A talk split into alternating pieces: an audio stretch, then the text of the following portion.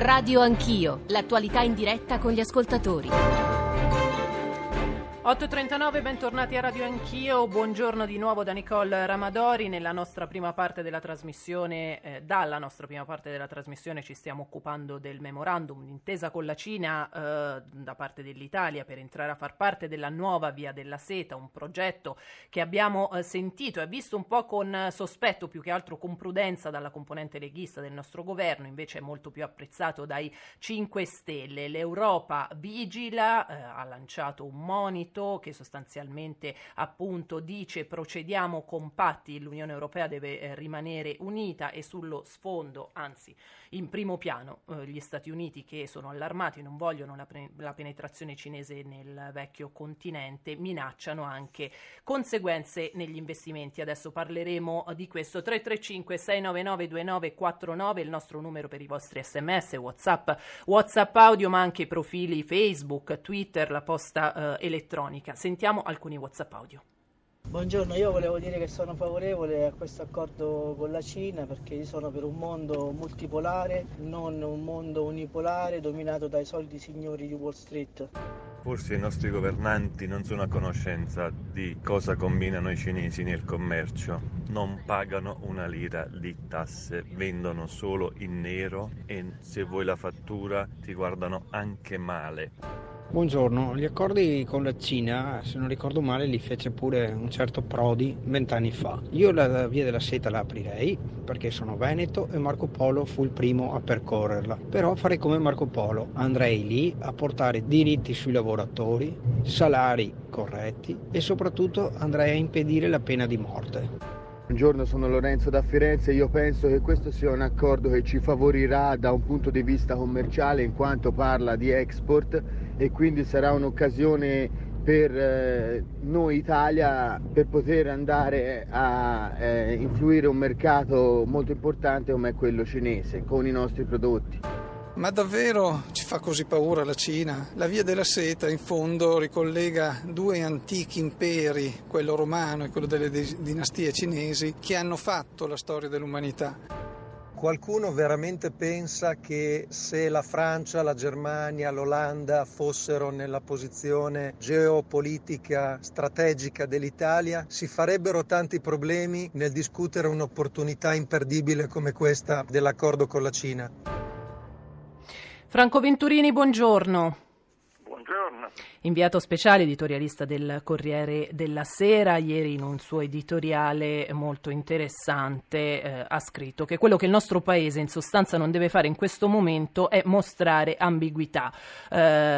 Tu la paragoni, diciamo, anche all'ambiguità che il nostro governo ha sulla TAV, ma questa è una partita molto molto importante. Cosa si gioca all'Italia, Venturini? Si gioca la nostra posizione negli equilibri del mondo ormai prossimi e la conoscenza di come si vanno disegnando questi equilibri che deve guidare la nostra condotta. Nel caso specifico della Cina, io non sono contrario a un accordo con la Cina, ma osservo che non si può andare a un accordo con la Cina non avendolo praticamente negoziato, non avendo approfondito che cosa questo accordo prevede. Il memorandum che l'Italia probabilmente si accinge a firmare è un memorandum quadro cosiddetto, sì. Cioè la Via della Seta significa che noi ci prepariamo e accettiamo nel prossimo futuro di sottoscrivere progetti che riguardano la presenza cinese in particolare nei porti, negli aeroporti, nei collegamenti autostradali, per conseguenza nelle comunicazioni, nei trasporti e così via. E quali sono i rischi? Ecco. Esatto, nessun paese al mondo considera che queste cose che ho detto non siano strategiche. Siamo in epoche di sovranismo, ebbene la prima cosa della sovranità di un paese è controllare proprio queste cose che ho enumerato.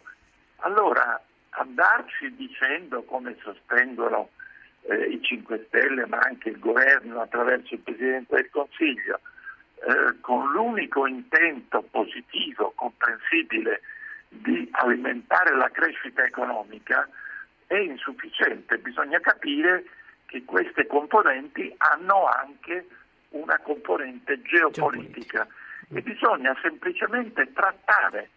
Noi lo abbiamo fatto attraverso un sottosegretario, persona degnissima, ma un sottosegretario del Ministero dell'Economia e dello Sviluppo. Geraci, immagino si riferisce a Geraci. A Geraci, sì. Persona, ripeto, degna, ottimo economista, ottimo conoscitore della Cina, ma è un uomo e non abbiamo coinvolto nessun altro ministero, non abbiamo coinvolto gli organi della sicurezza, è questo che preoccupa l'Europa e preoccupa soprattutto gli Stati Uniti. Io credo che gli Stati Uniti siano interessati naturalmente a contenere la Cina e dunque vedano male questa cosa, e non sono d'accordo per fare quello che ci dicono gli Stati Uniti, ma penso che non si possa andare pensando soltanto che siano cose economiche a un accordo con una potenza mondiale che non fa regali a nessuno. È questo il rischio paventato da molti. Grazie Franco Venturini per la tua analisi. E uno dei rischi entra, diciamo, in questo scenario, in questa grande discussione, anche il nodo dei dati. Buongiorno Maria Novella Rossi, giornalista, collega del Tg2, molto esperta di Cina. Buongiorno a te. Buongiorno. Tra l'altro, ecco, tu ieri sei stata all'inaugurazione del centro di sviluppo di Huawei a Milano. Allora, qual è la partita, anche qui chiedo, qual è la partita in gioco? Sappiamo che c'è questo possibile ingresso di Huawei nell'affare del 5G, nella rete del 5G, che è una questione molto delicata. Dico anche, dicevo anche che Di Maio l'ha ripetuto più volte, non c'è il nodo delle telecomunicazioni all'interno del memorandum di intesa. Però comunque gli allarmi sono stati lanciati soprattutto dagli Stati Uniti, insomma, che pensa che queste nuove frequenze 5G in Italia di Huawei possano essere una porta aperta sui dati e le informazioni sensibili dell'Occidente. Ma allora, questo senz'altro, perché è chiaro che la porta aperta ai dati sensibili c'è, effettivamente potrebbe esserci, come del resto c'è da parte di molti altri paesi, nel senso che è chiaro, si vede la Cina come un potenziale un paese che possa entrare nei nostri dati, possa, diciamo, spiare, ma questo accade anche gli altri paesi, diciamo, hanno questo tipo di tecnologie, e anche gli Stati Uniti stessi, insomma, naturalmente portano avanti le loro operazioni di intelligence, eccetera. Il fatto che nel memorandum non c'è appunto nulla di specifico che riguarda questo 5G. La Huawei, io sono stata ieri appunto all'inaugurazione, è presente da 15 anni in Italia, quindi ha già fatto molti investimenti in Italia. Ieri ha aperto un grande centro di ricerca e sviluppo, ma nel 2008 già aveva aperto un altro centro di ricerca e sviluppo a Milano, con oltre 100 ricercatori, ingegneri italiani che lavorano in questo settore, e quindi è un qualcosa che va per conto suo. In ogni caso, nei prossimi anni la Huawei ha già deciso di investire circa $50 milioni in Europa, ci sono già 23 istituti di ricerca in tutta Europa, quindi diciamo è un settore che va avanti per conto suo. Ora, ieri era presente anche il sindaco Giuseppe Sala, il quale ha detto che naturalmente se in questa lotta sul 5G, che naturalmente è molto importante, perché chi arriverà prima sul 5G probabilmente dominerà, diciamo, il mondo, le telecomunicazioni, certo. Le telecomunicazioni, eccetera, che sono uno strumento fondamentale fondamentale. Sala ha detto, allora a un certo punto però si creeranno due blocchi, la Russia, gli Stati Uniti e la Cina, e l'Europa rimane lì un po', diciamo, indietro, e si isola in un certo senso se non entra in maniera partecipe È questa la grande sfida dell'Europa in questo momento. Questa è la grande sfida, per cui diciamo l'Europa. D'altra parte è giusto anche che il governo metta dei paletti e che dica appunto che bisogna tenere sotto controllo, ma non credo che questa possa essere, cioè questi diciamo gli allarmi forse lanciati dall'America, che naturalmente porta avanti una battaglia ben precisa sul 5G e su vari fronti commerciali. Forse è un allarme di lettura eccessivo. È chiaro che il nostro governo pone la massima attenzione per garantire la sicurezza nazionale, lo ha detto anche il Premier Conte. Infatti, a questo proposito, scusa se ti interrompo Maria Novella, perché ci ha raggiunto al telefono il senatore Urso. Buongiorno senatore. Buongiorno a tutti. Vicepresidente del Copasir, Fratelli d'Italia, perché ieri Conte è stato audito appunto dal Copasir. Qui c'è una questione di sicurezza nazionale, come abbiamo detto. Non lo so se ce lo confermerà il senatore. Un po' probabilmente questa audizione è servita per rassicurare da una parte gli Stati Uniti, per placare forse anche qualche timore leghista.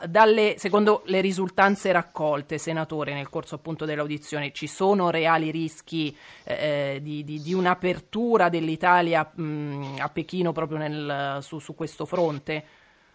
Guardi, c'è il rischio non reale ma enorme di una sudditanza dell'Italia alla politica imperiale della Cina. In generale dice rispetto alla nuova Via della Seta, rispetto all'adesione?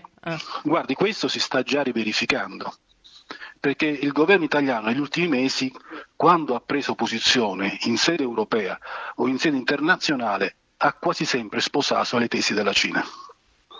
Questo è già avvenuto, è un atto dato di fatto, è avvenuto per esempio quando c'era da votare il regolamento dell'Unione Europea, che inizialmente noi stessi avevamo sollecitato per mettere sotto controllo gli investimenti esteri nell'Unione Europea. L'Italia si è opposta. Questo è già avvenuto in sede internazionale, anche europea, quando c'era da prendere posizione sul Venezuela. L'Italia di fatto ha impedito all'Unione Europea di farlo, così come la Grecia, che da tempo vota sempre sulla falsariga di quello che viene indicato dalla Cina. Quindi l'Italia ha già modificato la sua politica europea internazionale, mettendola sostanzialmente in una posizione molto più sensibile agli interessi cinesi. Un altro dato sui diritti umani: sembra che il nostro ambasciatore non abbia firmato la lettera che altri 15 ambasciatori dell'Unione Europea avevano sottoscritto per tutelare, o meglio a sostegno, delle minoranze calpestate nei loro diritti in Cina. La posizione della politica estera italiana è sostanzialmente già modificata, e questi accordi, parlo soprattutto della Via della Seta, di fatto sposano le teorie del Partito Comunista Cinese. E lei tenga conto che nel 2017 il Partito Comunista Cinese ha inserito nel suo statuto la Via della Seta come obiettivo strategico del Partito Comunista Cinese per creare un'alleanza internazionale contrapposta a quella occidentale.